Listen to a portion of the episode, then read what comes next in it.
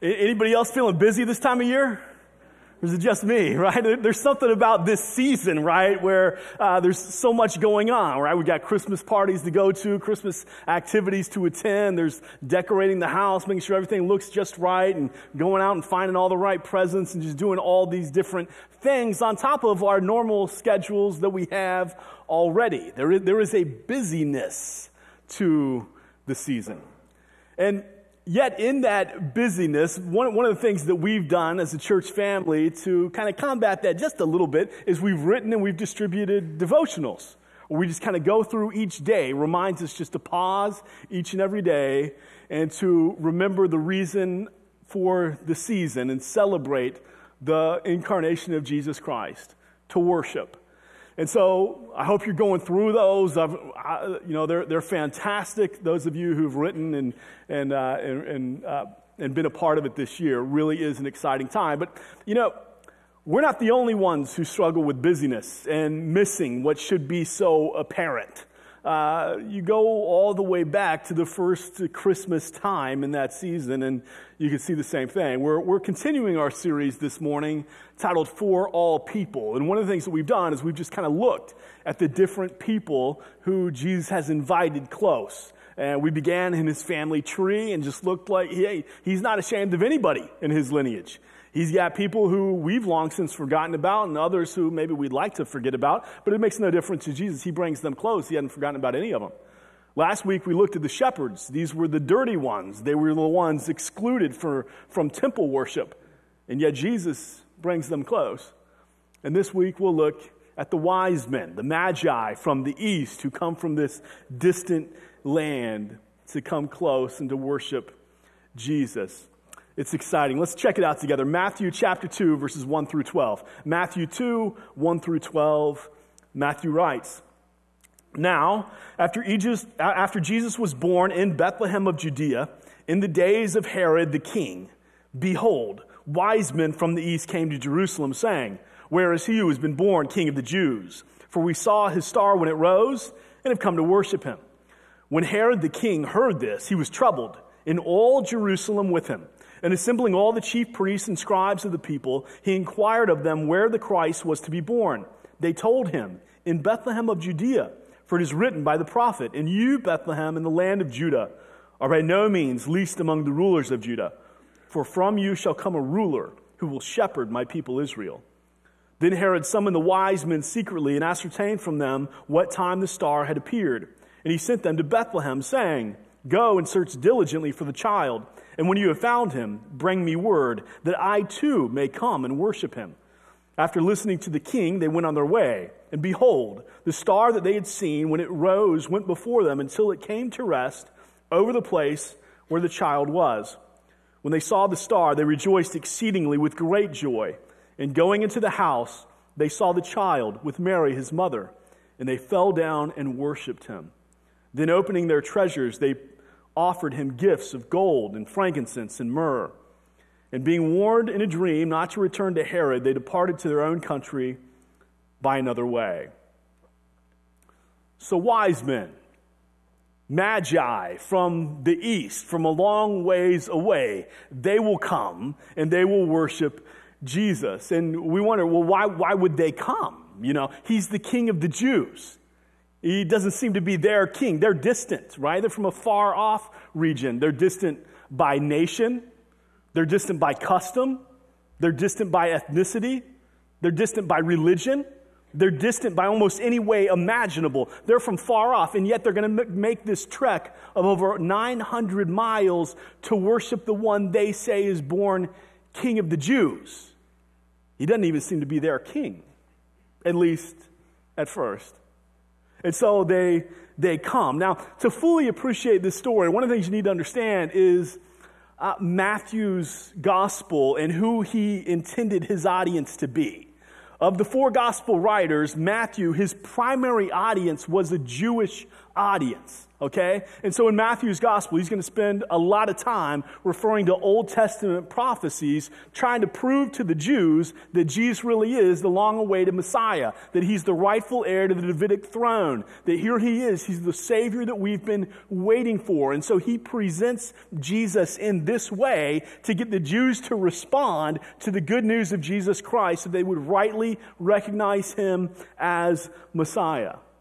Now, when we read this section, you know, we like the wise men. You know, I mean, there's something about the wise men that's intriguing, maybe mysterious. You know, there's, a, there's some excitement kind of tied in with them because we can picture them, can't we? We can imagine them that here these guys come tall and stately with these long robes and just bedazzled with different jewels. They probably have these gold crowns they're wearing and, you know, they're, they're riding on camels and the camels just kind of sway their heads back and forth with the beat of the music. I mean, we can picture this and we like it. Uh, we, we can almost imagine ourselves as wise men. A lot of people have said, well, if you had to be a character in the Christmas nativity scene, which would you be? Which would you pick? And a lot of us would pick the wise men because they are mysterious, they are exciting. There is something about them that kind of draws us in. But that's us, Gentiles. You know, Jews wouldn't have the same response. They're reading about Gentile wise men and they're what's a Gentile going to teach me? You know, that's their thinking. And so the question comes, Matthew, why are you including the story of the wise men? Wouldn't this better fit in Luke's gospel as he explains the Christmas story? Why Matthew's? Hang on to that question, okay? Just kind of hang on to that one. Um, but when we talk about the Magi, you know, we don't really know a lot about them. The word magi means magician. Uh, they come from the east. Uh, many people think Persia, ancient Babylon. Some have suggested China, but it is probably most likely Persia. Uh, the term magi does mean ma- magician, but when you think of magician, don't think of like David Copperfield or Harry Houdini or some, someone like this who's doing all these like crazy tricks. That, that, that's not the way magicians were thought of back then. These were leading figures in society. They were used in training future kings. Uh, they were astrologers. They, they studied the night sky. Uh, they were very religious. Um, many people have kind of wondered and speculated how these Persian magi even would have known to look for a star and to follow it and to see where Jesus uh, was. Well, uh, some have speculated that maybe they were a little bit familiar with the Hebrew scriptures and they knew the prophecies. And the reason for that is uh, because of the Babylonian exile, when Jews were taken into captivity into Babylon. And the Bible tells us in Daniel chapter 2 that Daniel was put in charge over the Magi, the wise men. So perhaps Daniel explained to those wise men uh, here's, here are the prophecies. And 600 years later, those prophecies, those scriptures had been passed down. And so the Magi in ancient Babylon were still looking for the star, still holding on to everything that Daniel had taught them. Perhaps. We don't really know. That's the thing. We don't really know. What we do know is the Magi would make an over 900 mile trek to Israel, to Jerusalem at first. Now, despite the old Christmas carol, We Three Kings of Orient are, uh, we really don't know how many there were, okay? There, there may have been three. You know, in Western tradition, we tend to say three primarily because there were three gifts.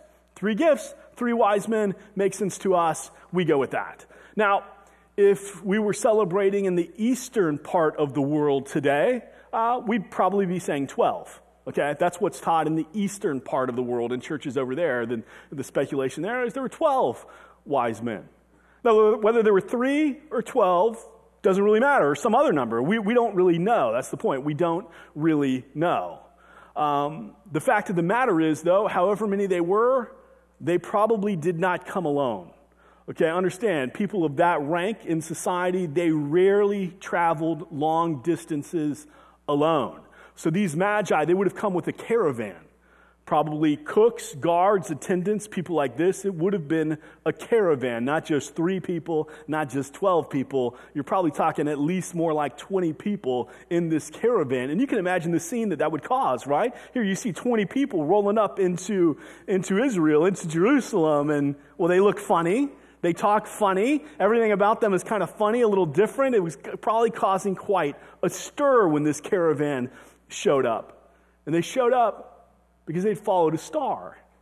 Now, the star raises its own questions for us. Okay, what was this star? Was it huge and bright and just, oh man, so the Magi had to take notice of it? Well, probably not.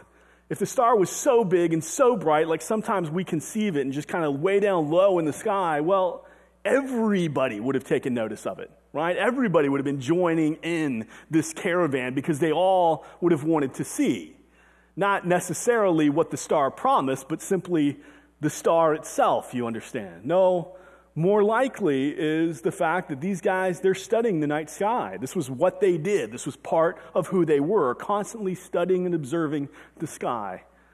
And then all of a sudden, they noticed the star that hung with all the other stars, but they knew it was special because of their studies. They, recognized something about it. That's most likely. But the thing is, we don't really know. All we know is they follow the star. It's strange, isn't it? That wise men would follow the star, that they would hear the message and that they would come. It's strange, isn't it, that the religious leaders of the day, they don't hear the message, they don't come. Strange, isn't it, that the message to the wise men didn't come through a prophet, not even an angel, it came through a star. You know, I tell you all the time, good news just has to get out, right? We just, we just can't keep it to ourselves. And so the good news would come to the shepherds on a hillside through angels. The good news would come to the wise men through a star. All creation testifies that Jesus Christ is Lord. And so they come, and they come to worship the one who's born King. You understand, Jesus is good news for the distant. He's good news for those who are far off. Good news for those who are distant by practice, who are distant by custom, distant by religion, distant by whatever means possible. Jesus is good news for the distant. He invites everyone close. And so the wise men, they follow the star and they come close, expecting to find the baby king in Jerusalem. Instead, they meet Herod. Okay? And here's grizzled old Herod, and they know right away this is not the king they were coming to worship. See, you need to know a couple things about Herod. Herod wasn't Jewish, okay? He was an Idumean. Herod was not born king of the Jews. Herod was installed king of the Jews by the Roman Caesar, okay? So here he is. He's the one put, given this authority as king. And he was given that authority because, well, he taxed Israel heavily. Rome liked that. They liked the taxes, they liked all the income. But another thing Herod, Herod did is he allowed the Jews to continue to run the temple and gave them leadership positions uh, that they wanted. So they had power too. Did Jerusalem like Herod? No. But they learned to live with Herod. He had given them certain power, and they appreciated that. They, Herod, he was Jewish, he claimed by religion, but really by practice, he was a crazy man, okay? He was sick, he was delusional, he was messed up in the head. All right, I mean, I can give you a few stories about Herod, okay? One of the things is he had a nephew. He installed his nephew as a chief priest. People liked his nephew. His nephew was good looking, he was friendly, he was, he was good with the people. And one day there was a ceremony, and Herod introduced his nephew, uh, and people, they applauded more for his nephew than they did for him. That's a bad career move, okay? And so Herod, he gets upset, and he invites his nephew over for a pool party. And here's, you know, uncle and nephew just roughhousing in a pool. And what do you know? The uncle just holds the nephew's son under the pool a little bit too long and he drowns. All right? That's just one story. Herod thought that his wife had eyes for the crown, so he had her killed. Several of Herod's sons, he had them killed. The Roman Caesar Augustus said, It's better to be Herod's pig than Herod's son. Herod, he was so concerned that when he died that nobody would mourn, he issued an edict that said all the noblemen in Jerusalem need to be killed on the day that he died so that there would be mourning in Jerusalem. The edict was not followed. The nobleman lived, and when he died, everybody celebrated, okay? His worst fears came to pass. Nobody was mourning, everybody was celebrating. But you get the idea of how tightly Herod wanted to hold on to his throne, don't you? How much he wanted that power, how much he wanted everybody's respect, everybody looking to him. And here the Magi, they show up and they say, We have come to worship the one born king. What are they saying? You're not him. We've come to worship the right king of Israel, and we understand you're not the one. Can you imagine what that's doing to Herod on the inside? Right? I mean, he's killed people for this, right? He's upset. He's, he's mad. And it's not just him who's mad. The Bible says Herod's upset and all Jerusalem is upset. Why? Because Jerusalem backed Herod. It's not that Jerusalem liked Rome, but they learned to live with Rome. It's not that Jerusalem liked Herod, they had just learned to live with Herod. They had a degree of power now. They knew how things worked now. In a new king, a new administration, would it be the same? Would they have the same power, the same authority, or would things look different? Would he claim more? And so that's what's going through their head. It's not just Herod who's upset. All Jerusalem, all Jerusalem is upset at the prospect of a new king, a new administration. You know, there's this philosophy, it's called humanism, secular humanism. And basically, what it states is hey, you're on the throne of your own life. And so you live life based on what feels good to you, on what you want, on what you think is best, how you think life ought to go. And hey, you can be whoever you want to be. You know, you just go out and make it happen. And you can find all kinds of books. You go to any library, you can find all kinds of books about this, telling you how you can do whatever it is you want to do. Podcasts, there are plenty. You can find all kinds of podcasts. And it all has to do with secular humanism, where essentially you're on the throne of your own life. You see, we read the story, this scene of the wise men. And a lot of times we can find ourselves in the wise men and we can picture ourselves as the wise men and we can think it's exciting, intriguing, mysterious. My fear is, though, that sometimes we can act and live more like Herod, more like Jerusalem, because we're on our own throne and we like our throne. We like to live life based on what we think is best. We like the power. We, we want to make decisions according to what's best for us. And so sometimes we have this fear that Jesus is coming in. He's come to take away the comfortableness, the security. He's, he's coming to take what's ours. Listen, Jesus isn't coming to take what's ours, He's coming to reclaim what's His. It's all his. He's the only rightful king of Jerusalem, and he's the only rightful king of you and me. He's the only rightful king in the world. And we have this fear that he's going to come in and he's going to make life tough and you know he's going to ask me to do things, he's going to ask me not to do things, I'm going to have to sacrifice, it's going to be difficult. Uh, I don't know if I'm always going to like it. Listen, Jesus is a better king than you. And because he's a better king, he gives a better life. Jesus is a better king and he gives a better life. Now, let's go back into this scene just for a moment. Just imagine with me the Magi, they show up. Okay, they're having this conversation with Herod. They're loaded down with these extravagant gifts. They come, he sees the treasure chest, whatever else, and they say to Herod, Herod, we've come to worship the one born king. You're not him. We can imagine how he's feeling. And so, what does he do? He calls the chief priests, he calls the religious leaders, he calls them in, and basically, hey, do you know what these guys are talking about?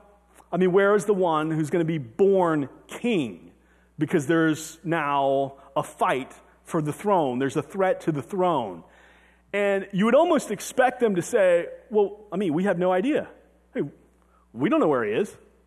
You know, the amazing thing is, they know where he is. They, they know. They know the prophecies. They know, they know the Old Testament stuff. And they quote Micah 5 2 to Herod. They know that he's to be born in Bethlehem. They're not surprised. So some people look at this and say, well, you know, Herod's upset and all Jerusalem's upset. Well, Jerusalem's upset because Herod's upset. If he's crazy and he's upset, then everybody's upset. Yeah, I mean, maybe. But I think it's more than that, you see? Because they know where Jesus is to be born. It's only six miles away. But they can't trouble themselves to get off their throne and make a six mile journey because they like the power and the authority that they have. They like the way things are going. They quote Micah 5 2 to Herod. But you, Bethlehem, in the land of Judah, though you are small, one from you will come forth, and who is to be the ruler of the king of Israel. That's not the whole verse, you know. Micah 5 2, it keeps on going, and it says this Whose coming forth is from old, yes, from ancient days. You see, the promise is of a pre existent king, a pre existent Messiah king, a king whose coming forth is from old, from ancient days. The religious leaders knew the promise. They, they, they knew the whole verse, they knew everything, they knew the prophecy that this king, he found his roots in eternity past.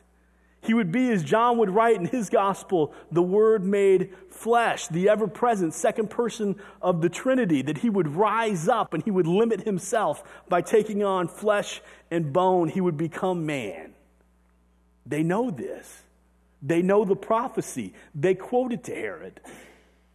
But they can't trouble themselves to go six miles to see Jesus when the wise men, these distant Persian magi, will travel over 900 miles in a caravan, most likely, to come see him. And they bring gifts gifts of gold, frankincense, and myrrh, and as we talked about earlier, gifts fit for a king, gifts foreshadowing a sacrifice, foreshadowing death that we now understand. Maybe the Magi didn't at the time, but it speaks to us.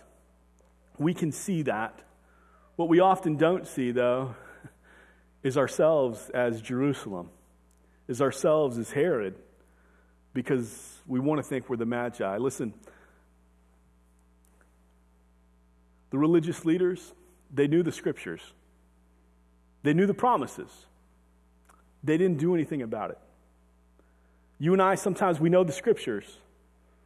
We know the commands. Hey, go make disciples. When there's a conflict, don't, don't talk about the person behind their back. Just go right to them, have a conversation. We know the commands. You're the light of the world. But sometimes we shrink back. We know, but we don't always do. Why? Because we're comfortable on our throne too. See, we want to be the wise men, but sometimes we can be a whole lot more like Jerusalem. You know what's interesting? Those who are most likely to invite other people to a worship gathering are those who just most recently started going to worship gatherings. Those who are most likely to share Jesus with other people are those who most recently met Jesus.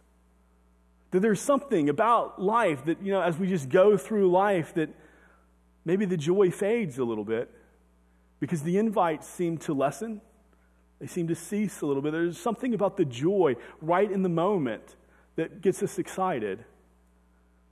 But maybe it goes away after a while. You know, one of the things of the Christmas season that it kind of helps us do a little bit is just to recapture the wonder of it all when we focus rightly on who Jesus is. The Magi come from far away, they make a, a distant journey to come see this king, this one who is born king of Israel. They meet Herod, they follow the star, and they end up at the house where the child is with his mother Mary. And it's that verse, you know, that tells us that our nativity scene is all messed up, right? Because they don't show up at the manger with the shepherds, okay? It's at least a year later. Jesus is a toddler now. They're at a house. Okay, so you got to go home. I'm telling you this afternoon, and you got to go into your family room where your nativity scene is, and you got to take the wise men, and you need to move them to the kitchen. All right?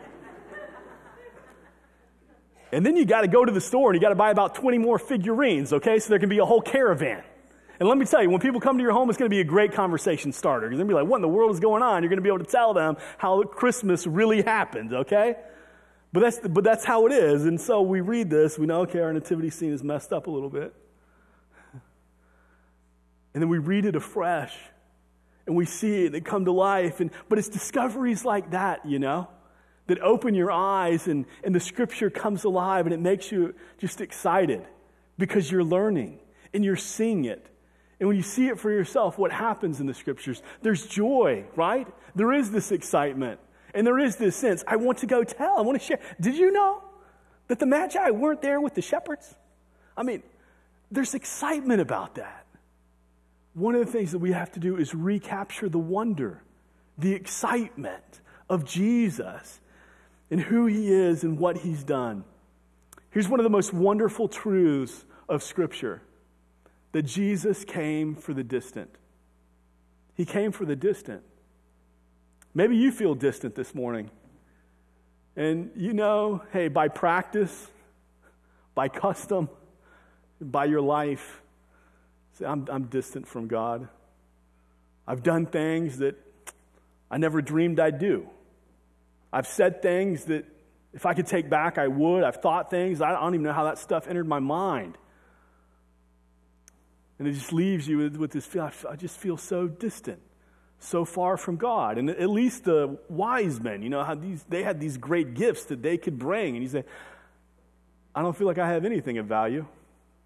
I don't think I have anything of value that I could bring to Jesus.